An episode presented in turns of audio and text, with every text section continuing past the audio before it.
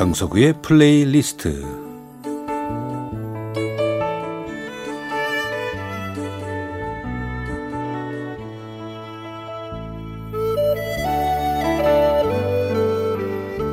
제가 살아가면서 느끼는 어떤 생각, 저의 감정, 혹은 아주 오래전의 추억과 함께 아름다운 음악을 엮어서 보내드리는 시간입니다.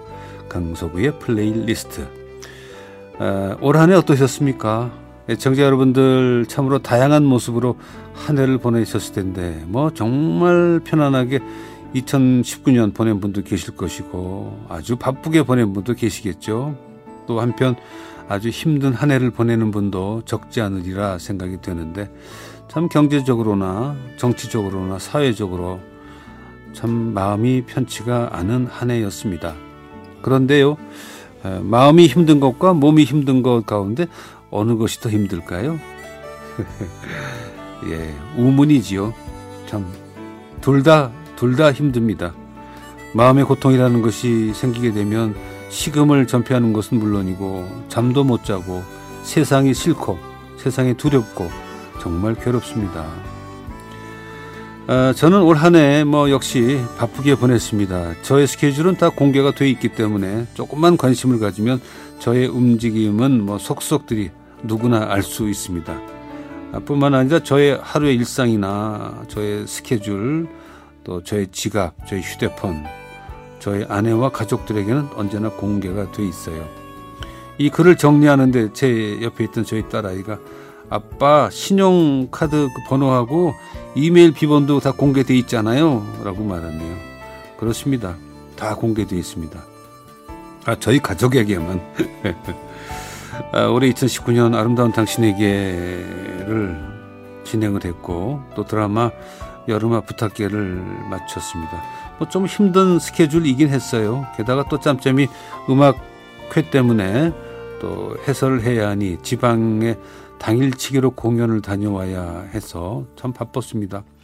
뭐 가까운 부천, 수원을 비롯해서 뭐 서천, 속초, 또 광주, 진주 그리고 대구는 또 두 번 다녀왔고요.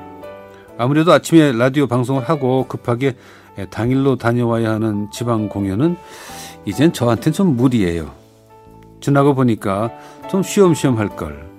그, 그, 그 공연이 끝난 그곳에서 하루 자고 다음날 올라올 걸 하는 후회가 많은데 하기야 뭐 다음날 생방이 있으니까 그럴 순 없었겠죠. 그러다 보니 제가 지쳤고 그런 상태에서 운동을 하다가 다치게 된 것은 어쩌면 예, 피련이었는지 모르겠습니다.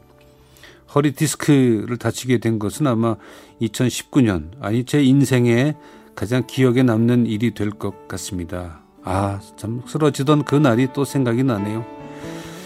라디오 진행자로 10여 년 만에 첫 펑크를 낸 것도 참 기록적이고 자 이미 다쳐본 분들은 알겠지만 그 통증 아시죠? 뭐 지금도 아침마다 통증을 느끼면서 일어나는데 참 많은 생각을 합니다.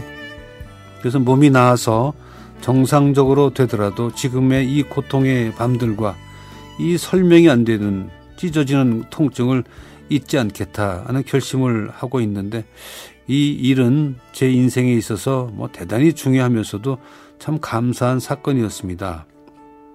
왜냐하면 나이 들어가면서 자기 주장은 좀 줄이고 상대방 얘기에 귀를 기울여야 되지요. 말하자면 좀 겸손해져야 하는 건데 아, 이번에 이런 고통들을 겪으면서 제 마음의 자세가 예, 많이 낮아졌습니다. 방송을 할 때 보내오는 문자들 가운데 예, 항암 치료 받으러 지금 병원에 갑니다 하는 사연이 꽤 있습니다. 그러면 저 그 문자를 소개하면서 예, 잘 받고 오세요. 잘 될 겁니다. 현대의학, 의술을 믿으세요. 라고 말씀을 해드리죠. 물론 그 얘기도 진심이었습니다. 그런데 아, 제가 다친 후에 저의 멘트가 달라졌죠.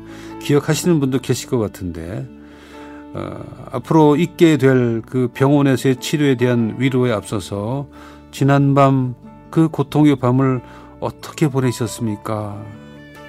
저는 그게 또 걱정이 되는 거예요.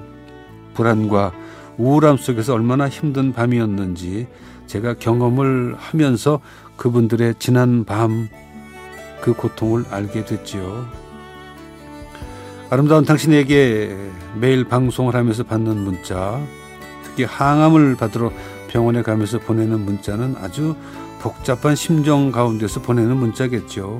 불안한 마음에서 라디오를 통해서 그동안 친해진 아, 저에게 위로받고 싶은 심정일 겁니다. 그런 사연에 앞으로 입으로만 위로하지 말자 하는 생각이 들었습니다.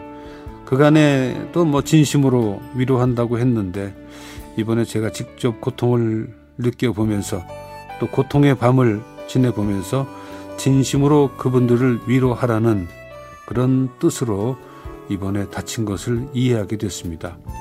뭐 그간 저도 밤마다 불안과 그 우울함 속에 한없이 작아졌고 또 진통제도 잘 듣지 않는 그 찢어지는 고통 속에서 삶의 의미가 없어져가는 나약한 그 인간의 모습을 스스로 느끼기도 했고 참 그동안 이것저것 제가 한 일을 속으로 뭐 자랑스러워했던 것도 있는데 그런 제 모습이 부끄러워지기도 했습니다. 그런데요, 제가 살면서 한 번도 경험해 보지 못한, 한 번도 가보지 못한 정말 낮은 곳에 내 몸과 마음이 다다랐을 때 어떤 불평보다는 오히려 감사한 마음이 들었습니다. 이제부터 제가 살아가야 할 모습과 저의 삶의 자세를 알게 돼서 얼마나 고마운지요. 그래서 혹시 이, 이 통증이 다 사라지고 다 나으면 이 마음이 변할까?